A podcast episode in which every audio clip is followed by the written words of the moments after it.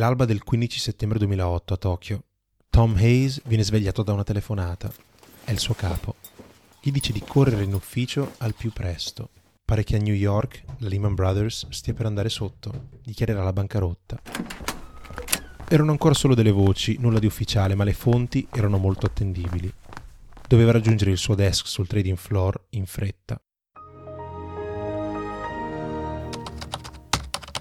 Davanti ai suoi otto schermi, Tom si collega al terminale Bloomberg e si prepara ad una giornata adrenalinica. All'apertura di ogni mercato un mare di numeri rossi inondava i suoi schermi, causati da investitori impanicati che vendevano tutto quello che potevano. Hayes era molto giovane, aveva 28 anni appena e gli sembrava di stare assistendo alla fine del mondo. Fino ad allora Hayes aveva fatto una fortuna nei mercati dei tassi di interesse come trader di derivati. Nonostante la giovane età era uno dei migliori trader di derivati che la banca avesse a disposizione sui suoi trading floor. Quell'anno i suoi trade vantavano di un profitto di 70 milioni di dollari. Essendo un trader di derivati, il valore delle sue posizioni dipendeva moltissimo dai cambiamenti dei tassi di interesse e ora, con il collasso della Lehman, una delle più grandi investment bank americane, sarebbe salito ovunque il rischio di default, facendo schizzare alle stelle i tassi di interesse. Tuttavia, Hayes è preoccupato per un tasso in particolare. Sta aspettando la pubblicazione quotidiana del LIBOR, il London Interbank Offered Rate questo è il tasso al quale vengono elargiti prestiti nel mercato interbancario, un tasso di riferimento importantissimo, dal cui valore dipende il prezzo di centinaia di migliaia di miliardi di dollari di contratti finanziari. Nei giorni precedenti, Tom aveva piazzato pesanti scommesse sulla stabilità del LIBOR. Se questo tasso si fosse alzato, Hayes avrebbe perso in pochi attimi milioni e milioni di dollari. Come di consueto, il LIBOR sarebbe stato pubblicato intorno alle 11.30 di mattina, orario di Londra, le 7.30 di sera a Tokyo. A Tom serviva l'impossibile, un LIBOR stabile, anzi in discesa, in mezzo al più grande Armageddon che aveva mai visto nei suoi pochi anni passati sui trading floor. Quando i mercati aprono a Londra, il fallimento della Lehman era ormai diventato ufficiale e quando a Tokyo scoccano le 19.30, viene pubblicato il LIBOR un trader si alza e strilla il risultato. Il LIBOR di oggi è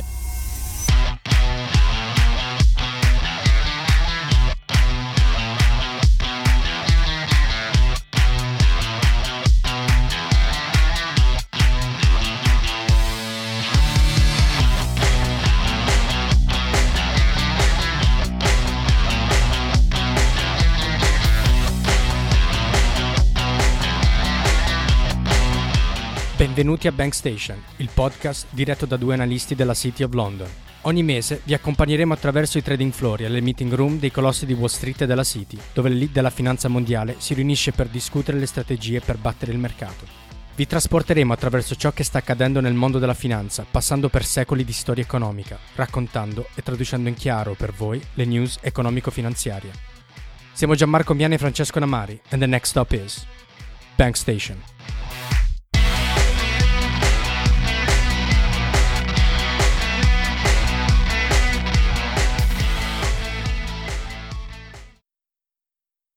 Il London Interbank Offered Rate LIBOR, in parole povere, è il tasso al quale le banche si prestano denaro tra loro. Ma non solo, la cosa più importante è che questo numero viene utilizzato come benchmark, come punto di riferimento per calcolare il valore di centinaia di migliaia di miliardi di dollari di strumenti finanziari. Le rate sui mutui, i mutui subprime, i prestiti, i FRAs, gli swaps, le swaptions. Il valore di tutti questi strumenti finanziari è calcolato utilizzando questo numero. Ma partiamo dall'inizio. La storia di questo tasso è strettamente connessa ai depositi Eurodollars.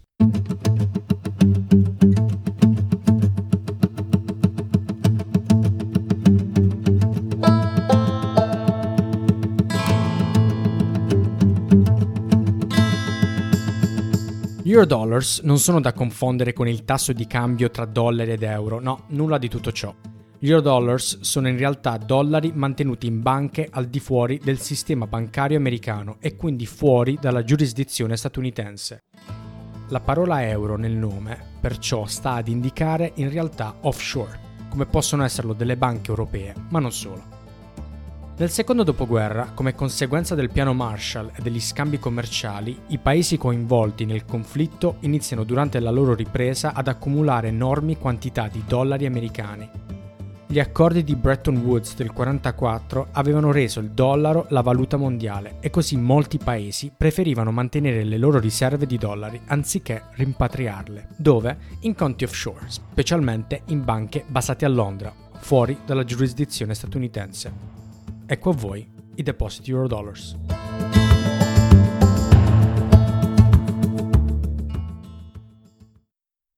Con questa grossa quantità di dollari a Londra iniziò lentamente a crearsi un mercato di prestiti tra le banche. Il tasso a cui avvenivano questi prestiti veniva chiamato proprio il London Interbank Offer Rate, ma all'epoca non era ancora un pilastro della finanza globale. Silence! Prima della creazione del LIBOR ufficiale e della sua consacrazione come benchmark, esistevano diversi tassi utilizzati per calcolare il costo dei prestiti e derivati finanziari, tutti però con degli evidenti limiti. Oh no! Uno di questi tassi era il prime rate o prime lending rate.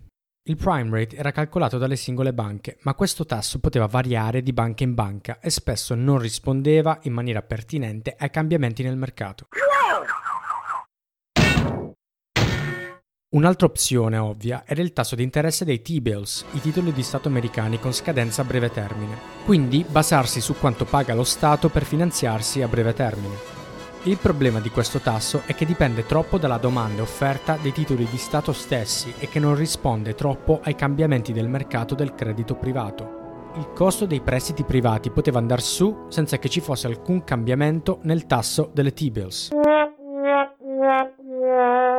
C'era quindi bisogno di un indice uguale per tutti che non variasse di banca in banca, un tasso che rappresentasse il costo del denaro nel mercato dei crediti privati e che rispondesse in maniera efficace ai cambiamenti di questo mercato. Ed è così che la BBA, la British Bankers Association, un'associazione britannica composta da più di 230 banche, nel 1986 pubblica per la prima volta il LIBOR come lo conosciamo oggi, quindi il tasso di riferimento per le transazioni interbancarie, cioè prestiti a breve termine tra banche, con lo scopo di farlo diventare il tasso di riferimento per gli strumenti finanziari. Il LIBOR è calcolato nella maniera seguente.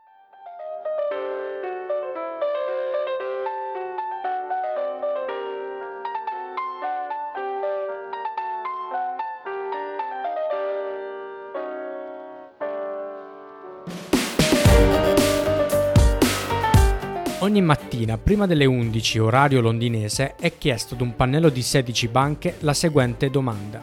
Se la tua banca dovesse ottenere un prestito da un'altra banca per un breve periodo, che tasso ti verrebbe offerto? Quindi, quanto ti costerebbe questo prestito? Analizziamo questa domanda. Innanzitutto, il tasso è offerto, cioè non negoziato. Alzi la cornetta, chiedi il prestito e accetti, nulla di più. La transazione inoltre avverrebbe nel mercato interbancario, cioè un prestito da una banca verso un'altra, con una scadenza che varia fino ad un massimo di 12 mesi, quindi breve. Inoltre, essendo un prestito senza garanzie, il LIBOR contiene anche un fattore di rischio del sistema bancario. Quindi più una banca è percepita rischiosa dalle altre, più il tasso che dovrebbe comunicare ogni mattina quando gli viene posta la domanda sarà alto. Dopo aver ricevuto i risultati dal pannello di banche, la British Bankers Association esclude i quattro valori più alti e i quattro valori più bassi, fa una media degli otto rimanenti e la cifra risultante è il LIBOR del giorno, che viene pubblicato ufficialmente intorno alle 11.30. Ma com'è possibile che un tasso del genere sia diventato così importante? L'utilizzo del LIBOR come tasso di riferimento cresce di pari passo con la crescita della popolarità dei derivati finanziari negli anni 80 e 90. Uno di questi strumenti, in particolare, renderà il LIBOR il tasso di riferimento standard utilizzato nella finanza mondiale. Vi ricordate i depositi menzionati prima, gli Eurodollars? Beh, lo strumento finanziario in questione sono i futures sugli Eurodollars, cioè gli Eurodollars Futures. Ma che cazzo dici? Ricapitoliamo, gli Eurodollars non sono altro che dei depositi denominati in dollari in banche fuori dalla giurisdizione statunitense. Gli Eurodollars, come tutti i depositi, pagano un tasso di interesse sui fondi depositati. Eurodollar futures non sono altro che dei derivati finanziari che scommettono sui movimenti di questo tasso di interesse. Ah, oui, oui, la fortuna non va lì. Il gruppo CME, acronimo di Chicago Mercantile Exchange, e già introdotto nel quinto episodio del nostro podcast La sottile linea rossa WTI, introdusse questi contratti nei primi anni 80. Quando debuttarono sul mercato, il volume totale quel giorno fu di appena 3.000 contratti, una cifra magra, ma destinata presto ad esplodere. Infatti, la popolarità degli Eurodollar Futures crebbe di smisura, poiché permettevano all'acquirente di coprirsi da un cambio avverso dei tassi di interesse nel futuro e volendo anche di scommettere su questo cambio. Per i primi 15 anni dalla loro creazione, il prezzo di questi contratti veniva calcolato con un metodo proprio del CME, ma nel 1996 il CME ebbe un vero e proprio colpo di genio, adottare LIBOR come tasso di riferimento degli Eurodollar Futures. Il CME intuì che il LIBOR stava pian piano divenendo lo standard nel mercato e aveva timore che qualche exchange rivale potesse adottarlo per qualche strumento finanziario simile agli Eurodollar Futures prima di loro. Perciò nel 96, facendo richiesta al CFTC, la Commodities and Futures Trade Commission, adottò ufficialmente il LIBOR.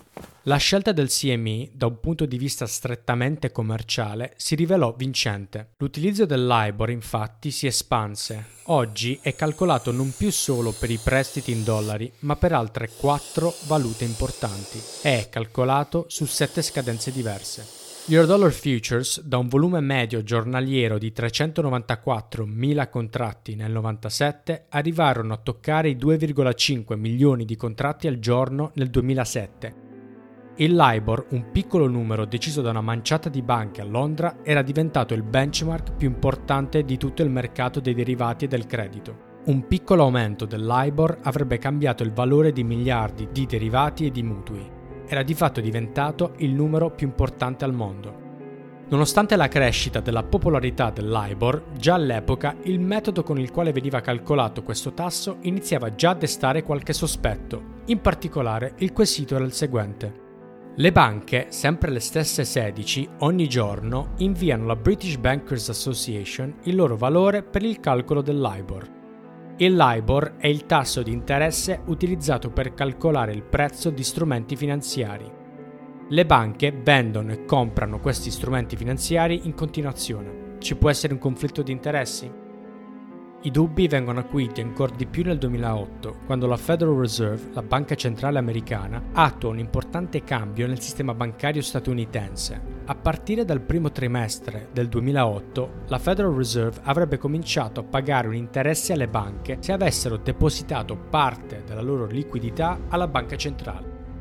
Quindi, se prima del 2008 per le banche aveva senso prestarsi denaro tra loro e guadagnare un interesse, ora potevano guadagnare un interesse mantenendo i loro fondi direttamente alla Fed.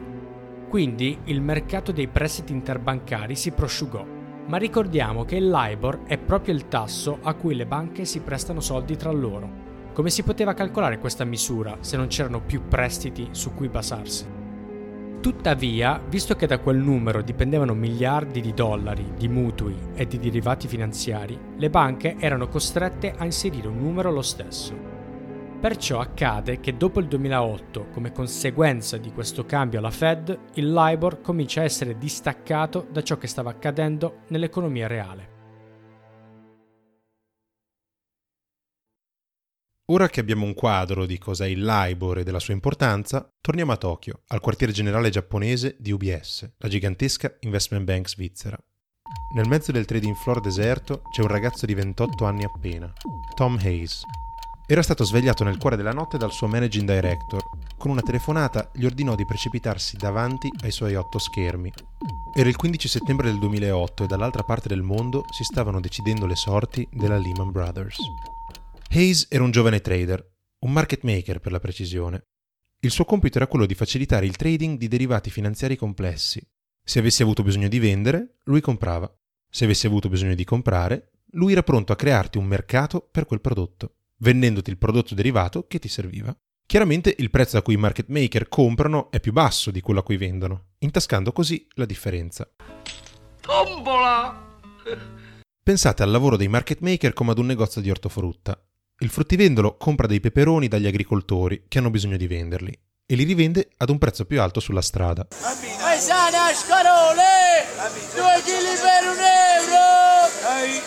Se sostituissimo i peperoni, le mele e le pere con dei prodotti derivati finanziari complessi dal valore di centinaia di migliaia di dollari, ecco che otteniamo Tom Hayes al suo desk di Tokyo. Tuttavia, oltre a questa fonte di guadagno, i veri soldi Tom li faceva sfruttando anomalie di mercato. Comprava prodotti che secondo lui erano erroneamente a poco prezzo e vendeva quelli che secondo lui costavano troppo. Hayes era considerato un fenomeno a UBS, uno dei migliori trader di derivati che la banca avesse a disposizione sui suoi trading floor. La crescente crisi del 2008 aveva fatto benissimo le sue posizioni. Molti market makers decisero di uscire dai giochi. Con i mercati così impazziti, infatti, cresceva il rischio di comprare frutta e verdura e non riuscire a venderla prima che il prezzo collassasse. Hayes, invece, decise di continuare a facilitare le negoziazioni. Nel caos generale riuscì a comprare a poco prezzo derivati da investitori che cercavano disperatamente di liberarsi di tutto quanto e rivendeva ad un prezzo più alto a coloro che sfortunatamente avevano ancora bisogno di comprare. Aveva 28 anni e quell'anno aveva fatto più di 70 milioni di dollari. Tuttavia, con il fallimento della Lehman, tutto questo stava per cambiare. Il valore di milioni di dollari di derivati che i trader come Hayes scambiavano dipendono dal LIBOR rate, che come spiegavamo prima è una misura di rischio. Più l'instabilità di una banca aumenta, più alto sarà il costo del denaro che prende in prestito, e quindi il LIBOR rate che annuncerà ogni mattina la British Bankers Association sarà elevato capite che nel 2008 l'instabilità delle banche era a dir poco altina. Quindi, con il fallimento della Lehman Brothers e non sapendo quale banca sarebbe stata la prossima a capitolare, il LIBOR era pronto a schizzare. In teoria. Il trading book di Tom Hayes era pronto a subire pesanti perdite. Hayes nei giorni precedenti aveva scommesso pesantemente che i tassi sarebbero rimasti stabili. Un aumento del LIBOR avrebbe stravolto i suoi profitti. Tuttavia, per sua fortuna, Qualche anno prima, come in tanti altri trader, aveva trovato un modo per influenzare i movimenti del LIBOR. Take a look at that, acting all giddy. Thinking that you're gone because you're showing a pair of titties. You're pretty, but a pity. You don't know what you're doing. And now I guess from how you dress, your reputation is screwing. Who the hell are you fooling? See you drooling over kill like you want sex in the rubbish for you look stupid when your crackers hanging out like a plumber. Don't try to wonder why my smile trembled into a frown. Cause you're wearing so much makeup, you resemble a clown. Look loud, but I'ma tell you why your style don't work. Unless you purposely intending to unbutton your shirt. The flow with perps won't pretend to see what's under your skirt. With that in mind, find me later. Persuasion is over, but you can make a reservation. Try again when you're older. But if you wish to be persistent and insistent, you're Durante i suoi anni come junior trader a Londra, Hayes aveva conosciuto diversi dei 16 individui della banca responsabili per inviare il LIBOR del giorno per lo yen. Visto che il mercato di prestiti interbancari si era prosciugato e che quindi la I di LIBOR non esisteva praticamente più, conoscendoli e vedendoli lavorare, Hayes sapeva che per mandare il LIBOR del giorno si basavano su suggerimenti dei broker. I broker sono proprio quei personaggi che si vedono spesso nei film che urlano al telefono se un trader volesse comprare un bond o dei derivati, potrebbe in teoria chiamare tutte le banche e ottenere un prezzo. In alternativa, è molto più semplice chiamare un broker che è già in contatto con tutti quanti e di sicuro conosce qualcuno che ha bisogno di vendere il derivato o il bond che ti interessa. Visto che i derivati e i bond non sono scambiati su un exchange centralizzato come lo sono le azioni in borsa, difficilmente una transazione avviene in questi mercati senza che ci sia un broker che faccia il match tra venditori e compratori. Quindi, visto che i broker sono proprio all'epicentro del flow delle informazioni, anche se non sono responsabili per la decisione del LIBOR, sono i primi a sapere che cosa stanno facendo tutte le banche e come i trader stanno posizionando i loro book quella mattina. Molti trader disprezzano i broker, li considerano più rozzi, dei semplici urlatori. Alla fine sono i trader che prendono le decisioni su cosa comprare, sono loro che prendono i rischi. Hayes invece sapeva bene quanto potessero essere utili, soprattutto per un trader di derivati come lui, la cui performance dipendeva fortemente dal valore del LIBOR, un tasso che Tom, come altri trader, imparò a manipolare.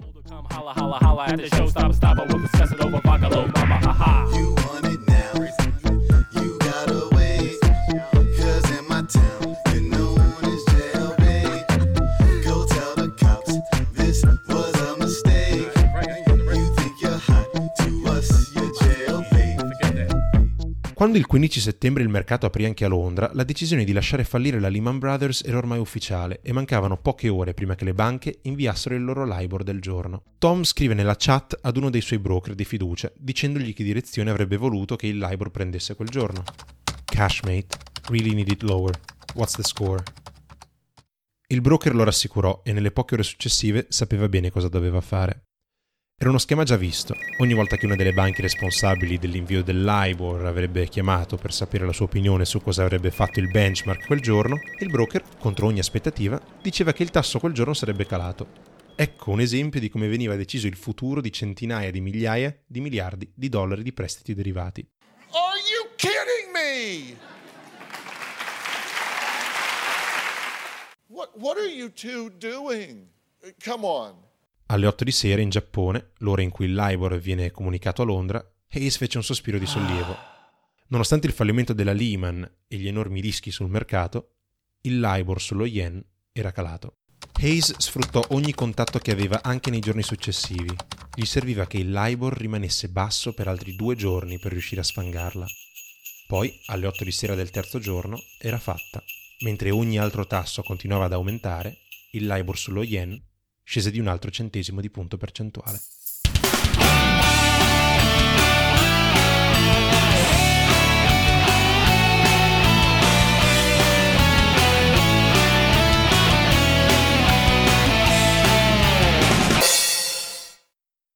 Questa storia, che è solo la più famosa tra tante che occorrevano probabilmente con molta frequenza in quegli anni, spiega bene una possibile manipolazione dell'IBOR, la collusione tra broker, banche e trader per spostare il tasso nella direzione favorevole ai loro book. Tuttavia, il modo in cui il LIBOR viene calcolato lascia spazio ad un'ulteriore tipologia di manipolazione, che va oltre a dei trader senza scrupoli come Tom Hayes. Come Gianmarco ha spiegato nella prima parte dell'episodio, da quando la Federal Reserve ha cominciato a pagare interessi sulle riserve in eccesso, il mercato dei prestiti interbancari si è prosciugato non aveva più senso prestare la propria liquidità in eccesso ad altre banche se si poteva guadagnare un buon tasso parcheggiando il denaro alla banca centrale. Quindi le banche non avevano più delle transazioni effettive su cui basarsi per decidere il LIBOR del giorno. Tuttavia, visto che da quel numero dipendono miliardi di dollari di mutui e di derivati finanziari, le banche erano costrette ad inserire un numero lo stesso ogni mattina.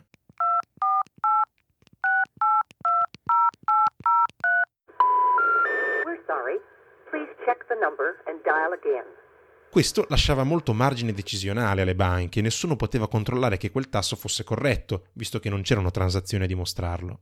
E visto che il LIBOR non serve solo ai trader e ai mercati per prezzare i prodotti derivati, ma in primo luogo un indicatore della stabilità di un'istituzione finanziaria, nessuna banca in difficoltà era incentivata a mostrare il suo LIBOR effettivo, ma era motivata ad abbassarlo per sembrare solida e sicura. Come avrete già intuito, con così tanti incentivi e con poche transazioni che potessero dimostrare la veridicità dell'IBOR inviati dalle banche, lo scandalo scoppiò anche per questo tipo di manipolazione. Nell'estate del 2012 l'investment bank inglese Barclays venne dichiarata colpevole di aver deliberatamente abbassato il suo LIBOR, al fine di apparire più solida e meno in difficoltà durante gli anni della crisi finanziaria.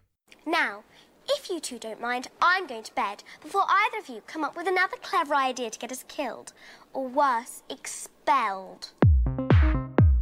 Or worse, expelled. Expelled. Worse, worse,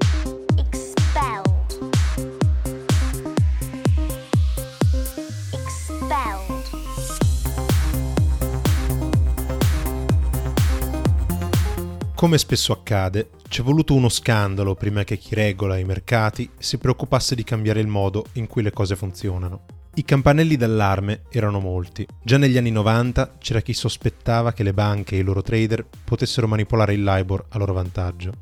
I problemi del LIBOR che hanno portato agli scandali che vi abbiamo raccontato sono essenzialmente tre. 1. Questo tasso non si basa su transazioni vere e proprie.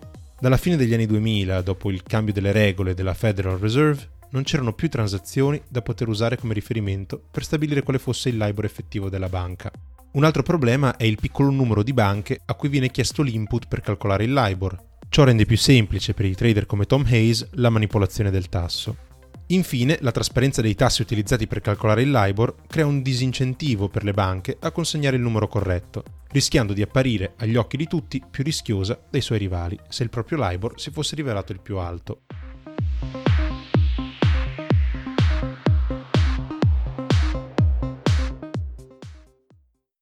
Per far fronte a questi problemi e per evitare ulteriori manipolazioni, nel novembre del 2014 la Federal Reserve ha istituito l'Alternative Reference Rate Committee. un comitato incaricato di trovare una misura alternativa. Visto che, come dicevamo, il LIBOR aveva il problema di non essere basato su alcuna transazione effettiva, il requisito che questo nuovo tasso deve assolutamente avere è proprio quello di essere trasparente e basato su un mercato liquido e molto utilizzato, e non su un questionario tra banche. Questo comitato nel giugno 2017, dopo anni di lavoro, ha deciso che la misura che avrebbe sostituito il LIBOR sarebbe stata il SOFR. Il SOFR è un acronimo che significa Secured Overnight Financing Rate. È molto importante sapere come funziona questo tasso, visto che regolerà probabilmente il valore di mutui e derivati finanziari negli Stati Uniti dalla fine del prossimo anno. Vediamo le differenze con il LIBOR. Ricordiamo che il LIBOR si basa, in teoria, sul tasso a cui le banche si prestano denaro tra loro senza garanzie. Il SOFR invece si basa sui tassi a cui avvengono le transazioni sul mercato dei Treasury Repo. What's the big idea? I repo non sono altro che dei prestiti a breve termine. Tuttavia, a differenza dei normali prestiti interbancari su cui si basa il LIBOR, questi prestiti hanno dei titoli di Stato a garanzia del denaro prestato. Oh. Questo risolve uno dei problemi del LIBOR, quello di basarsi su dei prestiti ipotetici, mentre il mercato dei Treasury Repo è molto liquido. Avvengono qualcosa come 800 miliardi di dollari di transazioni ogni giorno. Inoltre il SOFR, basandosi su dei prestiti repo, elimina dal tasso la componente del rischio delle singole banche. Il LIBOR incorpora il rischio della banca stessa, visto che è il tasso a cui questa può finanziarsi. Invece il prestito repo, avendo come garanzia dei titoli di Stato sicuri, rappresenta un tasso virtualmente risk-free. Ora che il tasso è deciso, al comitato tocca studiare un piano per implementarlo, organizzando la transizione dal LIBOR al SOFR. Per questa transizione non rimane molto tempo. Infatti, dopo lo scandalo del 2012, il LIBOR è stato messo finalmente alla gogna e dal 1 gennaio 2022 non verrà più riconosciuto. Tuttavia, questa transizione non è per nulla semplice. Vi ricorderete quanti centinaia di migliaia di miliardi di contratti derivati e mutui già esistenti dipendono dal LIBOR. Per farvi capire quanto sia titanica questa impresa, abbiamo pensato di utilizzare una metafora culinaria.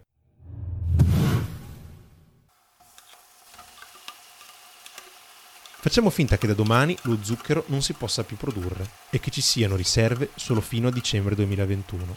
Un gruppo di persone viene incaricato di trovare un ingrediente che lo sostituisca. Il gruppo individua dopo anni di lavoro un ingrediente altrettanto efficace, il sulfur. Tuttavia trovare l'ingrediente sostitutivo non è sufficiente. Pensate a quante ricette dipendono dallo zucchero. Ora bisogna riscriverle tutte. Se prima ci volevano 100 grammi di zucchero per preparare un tiramisù, quanti grammi di sulfur ci servirebbero? Lo stesso vale per il LIBOR. Il problema, come per lo zucchero, è che nessun contratto derivato finanziario o nessun mutuo ha una clausola che spiega cosa succede in caso il LIBOR svanisca. Per lo stesso motivo per cui nessuno scriverebbe la ricetta di un dolce mettendo una clausola alla fine che ti dice cosa fare nel caso lo zucchero sparisse dal pianeta Terra. Questa transizione è ancora in corso. Per i nuovi contratti sono state aggiunte delle clausole che facilitano la transizione dopo il 2021, ma per quelli esistenti si sta ancora cercando una soluzione. Per finire, ci tenevamo a farvi sapere che se gli Stati Uniti hanno deciso di sostituire il LIBOR sui prestiti in dollari con il SOFR, ogni paese ha deciso di implementare la propria alternativa. Un po' come per gli indici azionari, l'America ha l'SP 500 e il Dow Jones, mentre l'Italia ha il FTSE MIB, ha senso che ogni paese abbia il proprio. In Europa il LIBOR verrà infatti sostituito da due fanciulle, Sonia e Esther. Sonia, lo Sterling Overnight Index Average, sostituirà il LIBOR sui prestiti in sterline, mentre Esther, lo Euro Short Term Rate, sostituirà l'Euribor. Non volevamo chiudere l'episodio con una sbrodolata di nozioni tecniche sul software, quindi abbiamo risparmiato la chicca più bella per il finale.